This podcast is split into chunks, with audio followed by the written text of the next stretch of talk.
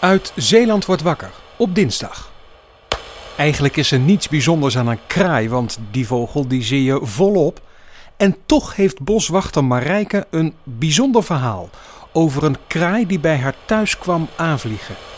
Ze zijn ontzettend intelligent. Ze kunnen echt mensen herkennen en ze weten van, oh, voor die moet je oppassen. Oh, en als die er aankomt, dan mag je die gewoon laten lopen.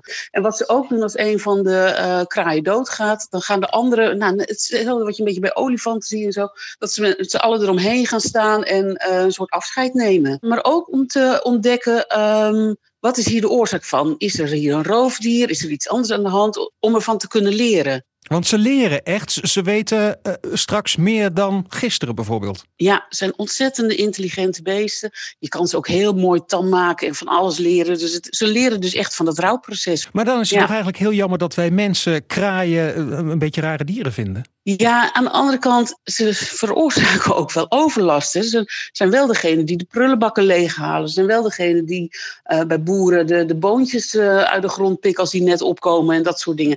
Dus het, het, is, wel, het is wel een lastige vogel. Peter Loof, wat is jouw herinnering? Hij had een belletje in zijn kooi en elke keer als hij wat wil hebben, dan gebruikte hij dat belletje. en dan kwam jij weer?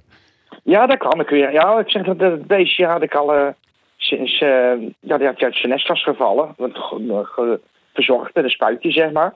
En eten te geven. Ja. Ik was gek op de beest. Maar die was uit een nest gevallen. Dat zou dan normaal sterven natuurlijk, denk ik. Ja, dat klopt. Ja, we woonden in de tijd nog in de Rozenatlaan, dus daar, daar zaten veel kraaien.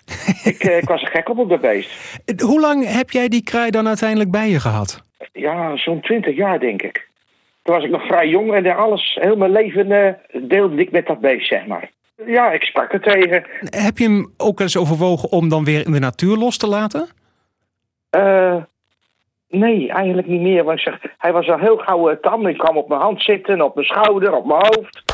En dat belletje dus, hè? Hoe, hoe ging het dan? Dan ting ting en dan, oh, dan moet ik ja, naar de kraai. Ja, zo'n uh, zo'n koper belletje. Ik weet niet of ze ook aangekomen was, zeg, ja, een kettingje.